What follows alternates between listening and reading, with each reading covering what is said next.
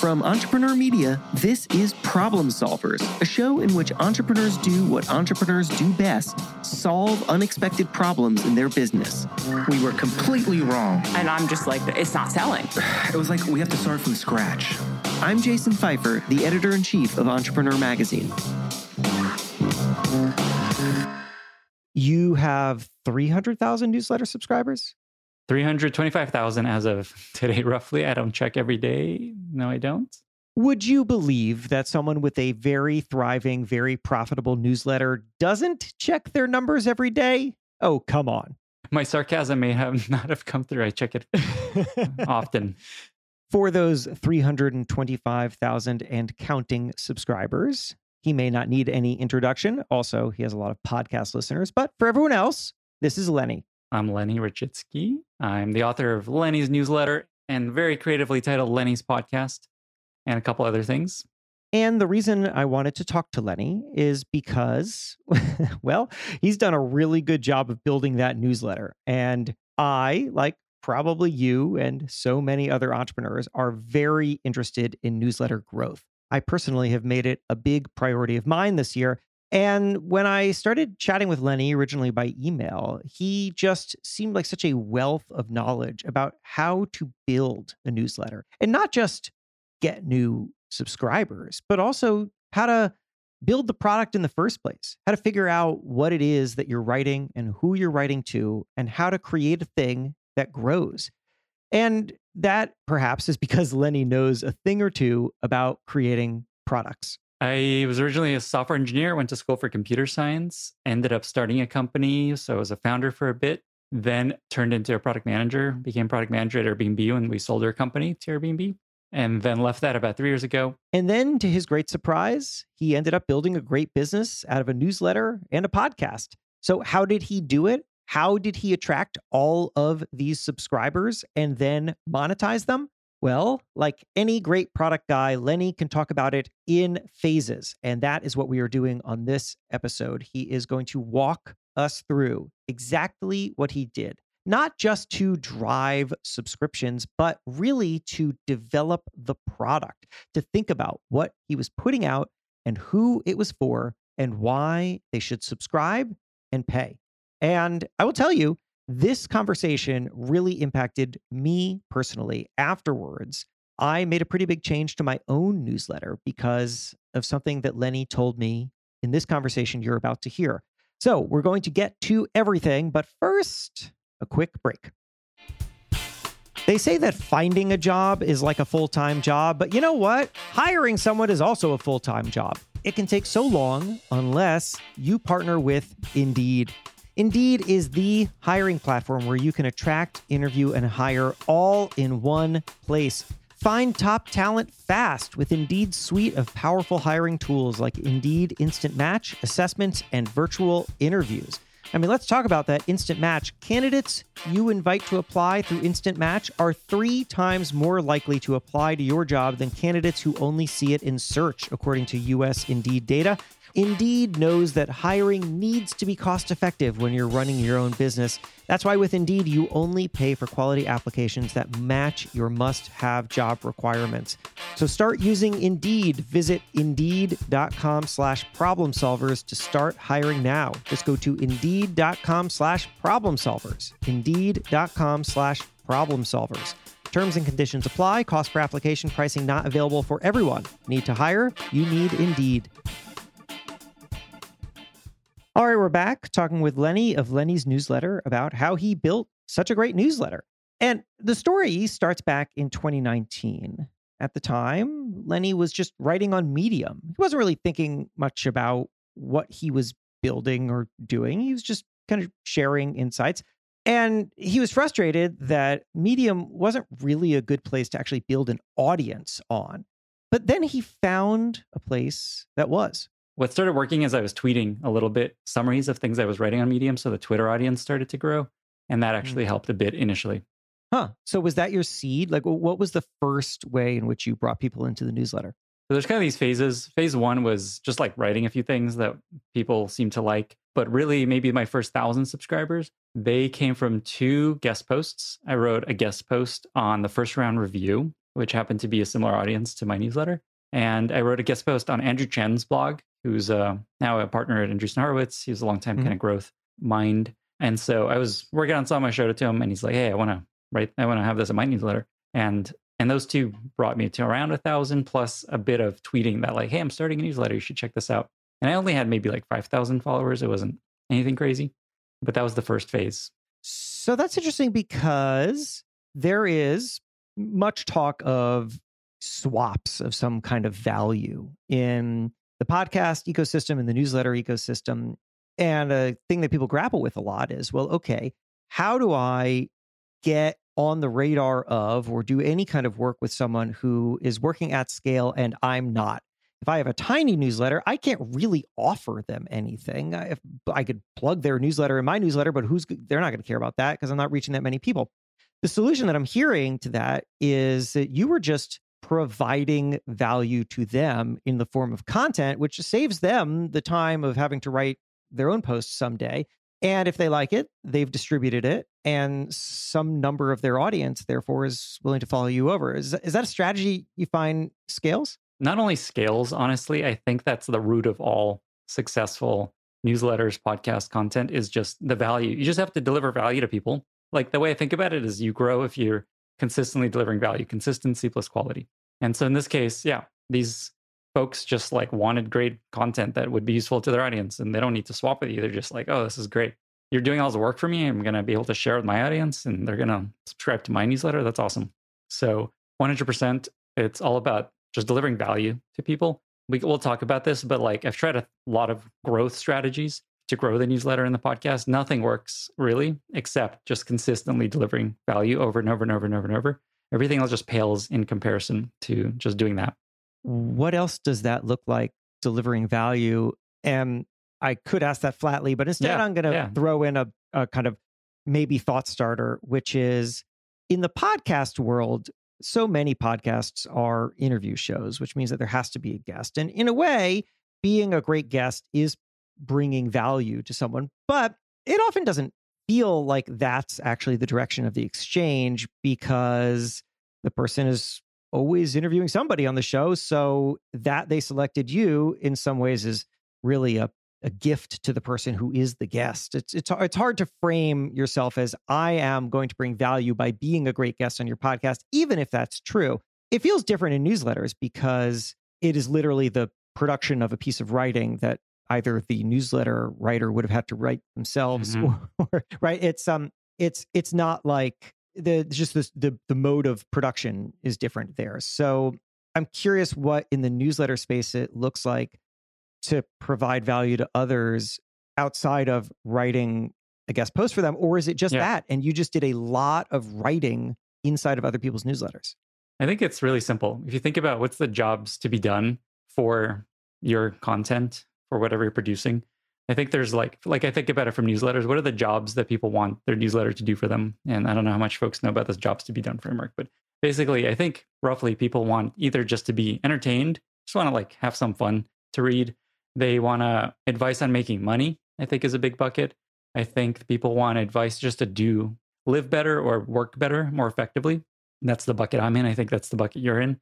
And mm-hmm. then maybe there's just like stay informed, like news, newsletters and podcasts and things like that. Those are, I think, the four biggest buckets. So you need to figure out which of these four jobs are you going to do for your audience. And there's others. And then just do it super well. So for me, it's just, I want people to build, I want to help them build better products and grow their products and figure out how to do this. And so I spend all my time just answering really concrete questions people have. What is good retention for a SaaS product? How do you get your first thousand users? How do you hire your first product manager? What is a good activation milestone to track? I just like answer those questions very concretely. And so that's just clearly value to people. I'm just doing all this work for them and just giving them the answers. And, you know, I charge the newsletters 150 bucks a year. Like if you have one of these questions answered a year, that's you get like a thousand X return on that. And the podcast is similar. I help, I focus on just like concrete, like similar to this podcast. Like I want to help grow my product. Let's interview its chief product officer at Figma. What did they do and learn to help build Figma into the business it is today?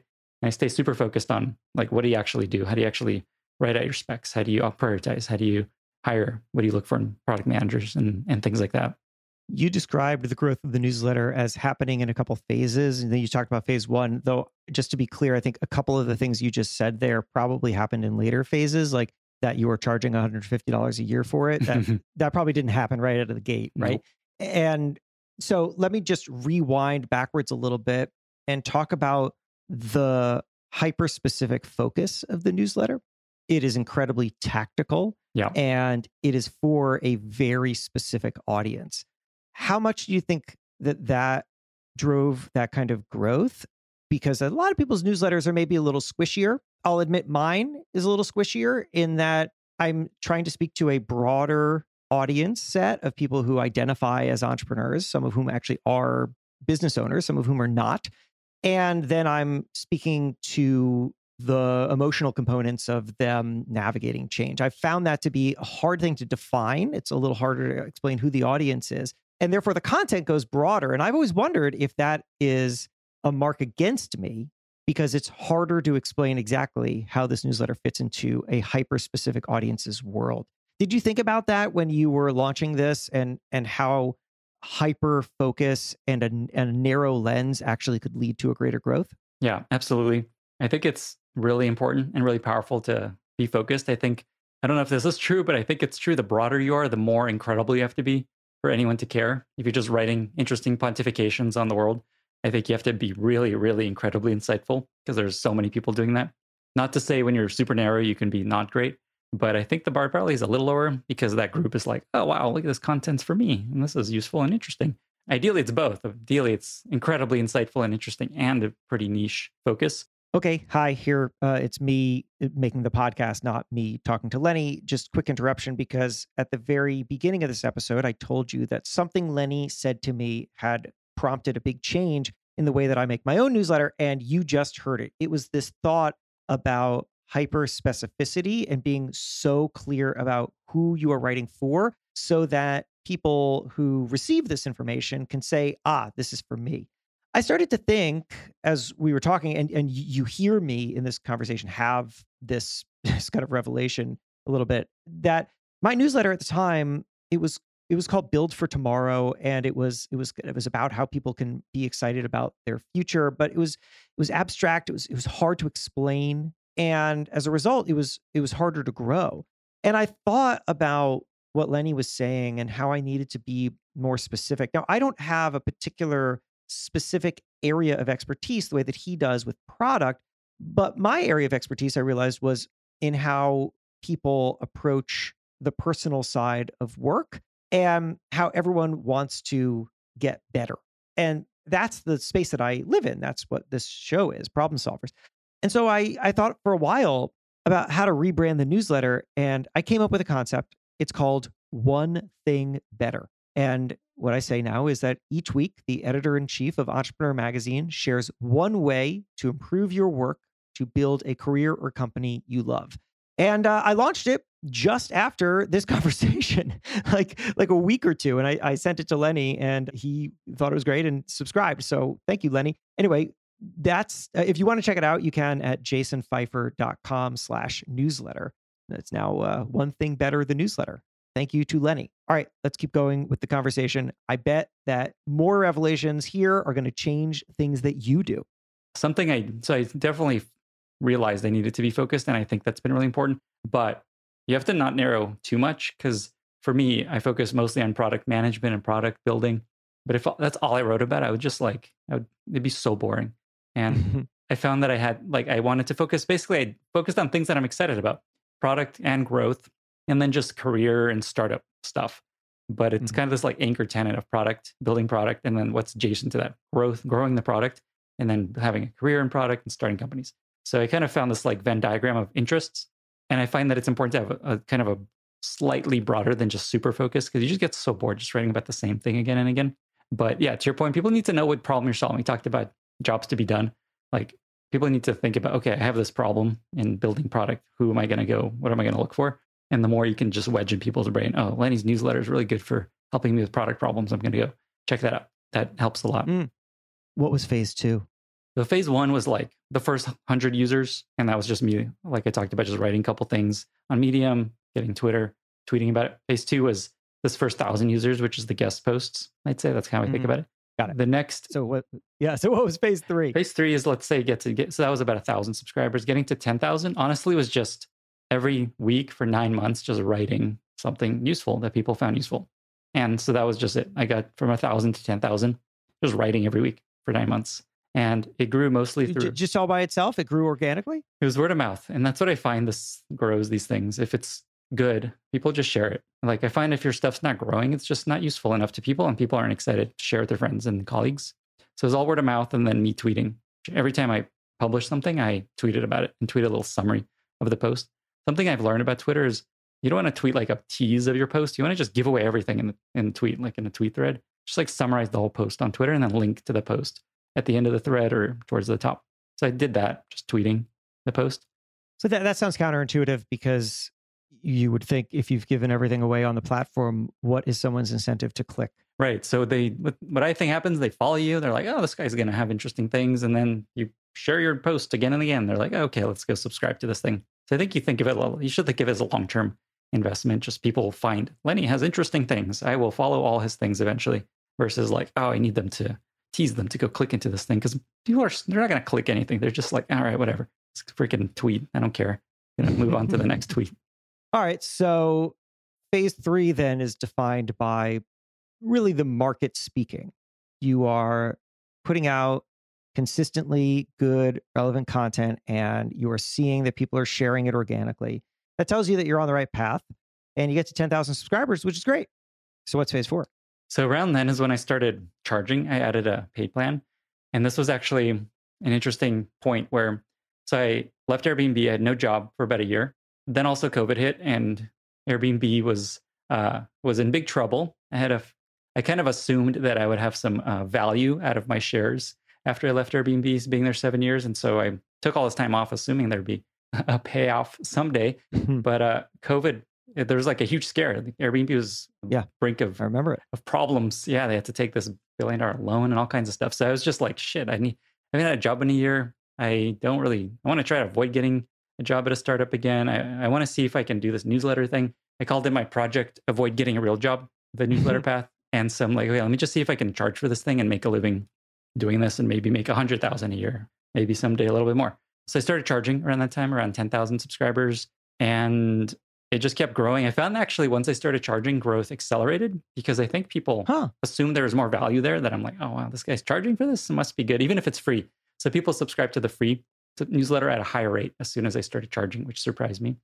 That is so interesting. Wait a second. Let's break that down. So, you put a paywall, and how much of the content were you putting behind the paywall? So I write a post every week. If you pay, you get it every week. If you don't pay, you get it once a month. So once every four issues is free.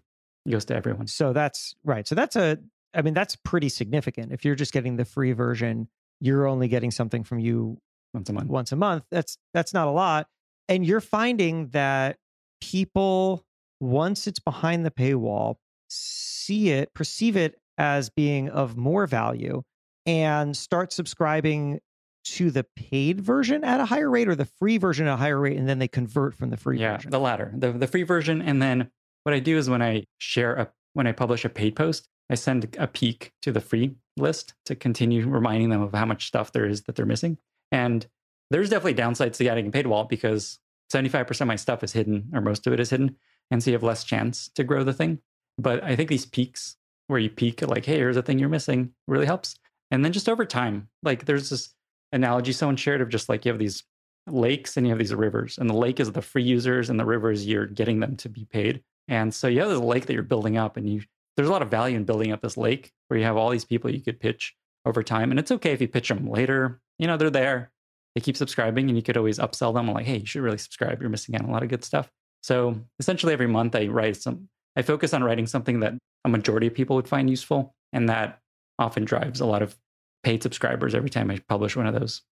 Were you ever nervous about either being so aggressive with the paywall or feeling like you had to increase the amount that you were producing because you were charging? I mean, $150 a month. A year, a you're year. writing once a week. A year. A, ye- a year. Sorry, Yeah, sorry, yeah. sorry, sorry, Not that crazy. $150 a year is would be a different deal, but still $150 a year. You know, I mean, that, that ain't nothing. It's not often that I'm paying. I mean, you could subscribe to Entrepreneur Magazine for considerably less. So you're and you're producing only once a week. How did you figure out what the right price and value prop was? Yeah, it was it was hard. I did feel like I'm crazy to charge more than Netflix for four emails a, a month. And so what I did is I looked at the pricing on Substack, looked at what everyone else was charging. The advice I always got is charge more than you think you should charge. Everyone was like, "No, oh, five bucks a month. That sounds really reasonable. I'll just start," which is like the minimum I think Substack even allows. So I was pushing myself to charge more than I thought I should charge. And then just roughly I eyeballed what are similar newsletters charging. Still, I was like, this is crazy. Who's going to pay $15 a month for writing for four emails? So what I did is when I launched, I pitched, if you subscribe, you'll get an invite to a exclusive community of newsletter subscribers where you can all chat and learn from each other. So I announced that and I didn't actually have anything at that point. But about three months in, I launched it because I promised I would. And that actually ended up being incredibly successful. Maybe the thing I'm most proud of because it's this thriving community of really interesting, smart people that want to learn and get better and they're just helping each other. And I'm not in the middle of that. I just get out of the way and let them help each other. And so that came out of just exactly what you said, where it just felt like this is a lot of money to charge for a couple emails or for four emails. And it ended up being a really good push for me to think a little bit bigger. So that also feels counterintuitive, I have to say, because I would think, and speak just about literally how I've thought about it. I've thought if people subscribe to my newsletter and they follow me on social and listen to a podcast or whatever, then the relationship is with me. And to the degree that I can create something special beyond the content that I produce, it's some kind of connection or access to me. The problem with that, of course, is that that's not scalable in any way. And so the thing that I've always grappled with is how can I possibly make some scalable version of access to me? I don't have the answer, which is why I haven't launched anything. But what I'm really interested in what you've done is that you actually did the opposite. You took yourself out of it in a way. I mean, I'm sure that you engage in there in some way, but that's not the main selling point. It's not access to Lenny. And all the more amazing that you've done this because you your entire ecosystem is your name. Yeah. And this is not, a, you know, this is, this is Lenny's newsletter. So tell me about that. Yeah. I think that comes from some imposter syndrome and just like a modesty where I just know I don't have all the answers. There are many smarter people than I. The last thing I want is for people to feel like I'm going to have all the answers for them. And so I was just exactly like I, I said with the community, I'm just like, there are such smart people reading this thing. I feel like if I could just connect them, they'll find each other and help each other. And like I I didn't I hate the idea that it's called Lenny's newsletter because I don't want to come across as like I'm this beacon of answers. I actually tried to rename it for a while. I the only reason I called it this is I was just signing up for Substack with no plan of where it was going, and that was their default recommendation of what to call your newsletter. Just your first name and your newsletter. That's amazing. And I couldn't think of anything better. And I'm just like, God damn, I need a real name for this thing. And now it's too late, and now I'm just leaning into it. But I'm very much just like I'm super stuck with it. Like everything's now Lenny's blank. Right. I mean, you are gifted with a name that is familiar but feels a little quirky and friendly. So it's got like I feel mm. like Jason's newsletter doesn't have the same ring to it. Like there's something about the name Lenny that I think helps. That's cool. Never thought about that. Thank you. yeah. Oh, or thanks to presumably your parents, whoever selected Lenny, unless it was you. Uh, yeah, I moved from Russia. They gave me this name, but it, there's a variation. I simplified it. Got it. So, okay, now we're describing, if I'm thinking about the phases, we're describing something that sounds pretty familiar to the newsletter that I see right now. What else? And I know we're we're coming up on time here, so just what else are you doing at this point to drive growth aside from just produce great content and have created a community? So I will say this. I think it's actually the best time in history to launch a newsletter because and to grow a newsletter. And it's the easiest time to grow a newsletter because there's one feature that Substack launched recently that has been a huge game changer for me. And I think people are way under appreciating this. And it's this feature where you can recommend other newsletters within Substack. So when someone signs up for me, I recommend 10 other newsletters that I love that you can quickly subscribe to. You just check check boxes and you're subscribed. So with that, other newsletters recommend my newsletter. There's about a thousand other newsletters now that are recommending my newsletter when you sign up for their newsletter, which now leads to, and this is actually the next phase of my growth is now about 80% of my subscribers come from this one feature because I'm being recommended by other newsletters. And so if you write awesome things that people find valuable, newsletters will recommend you and it'll lead to this kind of trajectory. I have this chart that I shared on Twitter, just like this rock, hockey stick that just started as soon as they launched this feature. So I think that's a really, really important feature in the in the trajectory of newsletters, and I think people should be more excited about it. Holy cow, that's really interesting. And also, I mean, we, we had emailed about this before recording this that I'm not on Substack and therefore can't access that, and frustrated hearing the success of it. But but I I wonder if, and I just wonder if you have any insight here, whether or not you've done this yourself about reaching people across ecosystems, because the thing that the success of the Substack recommendation system tells me is that there is not a oversaturation of newsletter problems for people, but rather there's a discovery of newsletter problems for people. People are willing to subscribe to something new the problem is that they didn't know what to subscribe to. And so they needed something from a trusted source to be put in front of them. Have you experimented with anything else with working with newsletter writers to trade promotions inside of their newsletters or any other way to kind of utilize the world of newsletters to try to reach audiences outside of your own? Yeah, I've done it all. I've tried everything. Nothing does anything except consistency, quality, solving problems for people, being creating value for whatever the problem they have. And then there's one feature that Substack has. Nothing else has made a dent. If you just look at the growth trajectory of my newsletter, and I, if you look for, I don't know if you Google Lenny Son Twitter newsletter milestone, you'll probably find this chart. And there's like the straight line and the blips within the line, just like they're they've come from these random experiments, but they don't matter in the scheme of things. It just all grows from providing value to people, or they're just like you're solving a problem for them, these jobs to be done. I talked about and doing it again and again and again for years and then and then there's one feature from Substack that just changes the game. Hmm. Uh, Lenny, finally, I bet a lot of people who are listening are wondering, and you don't have to give me an exact answer, but uh, how much money is he making off of this thing? So, just I mean, if you can share at least roughly, like yeah. what what percentage of your three hundred twenty five thousand and counting followers are actually paying you? I make significantly more than I made at Airbnb as a senior product manager, stock included, like significantly mm-hmm. more. I'm not going to share the percentage because then people can work backwards and figure out the number. Right. Exactly. And I feel like sure, when that's what, yeah, I feel like when I was inviting a ballpark, but yeah. yeah, yeah, it's it's a wild number that I never imagined I could make from just writing a newsletter, and then the podcast mm-hmm. built on top of that. So it's pretty bonkers. Uh, highly suggest exploring this path if you're if you're interested. There are downsides though. No PTO, no 401k matching, no time off, no parental leave, none of that. But it's pretty sweet. Lenny, this is awesome. Congratulations and thanks for walking us through it. Thanks, man. Thanks for having me on. That's all for this week, but hey, let's keep the conversation going. I write a newsletter called One Thing Better, where every week I give you one way to improve your work and build a career or company you love. You can subscribe for free at jasonfeifer.com slash newsletter jasonfeifer.com slash newsletter. And if you do, you should definitely reply and say hello. I promise I'll get back to you. Problem Solvers is a production of Entrepreneur Media and comes out every Monday morning, so make sure you're subscribed so you do not miss an episode. Thanks to Deepa Shah for production. My name is Jason Feifer. See you next week.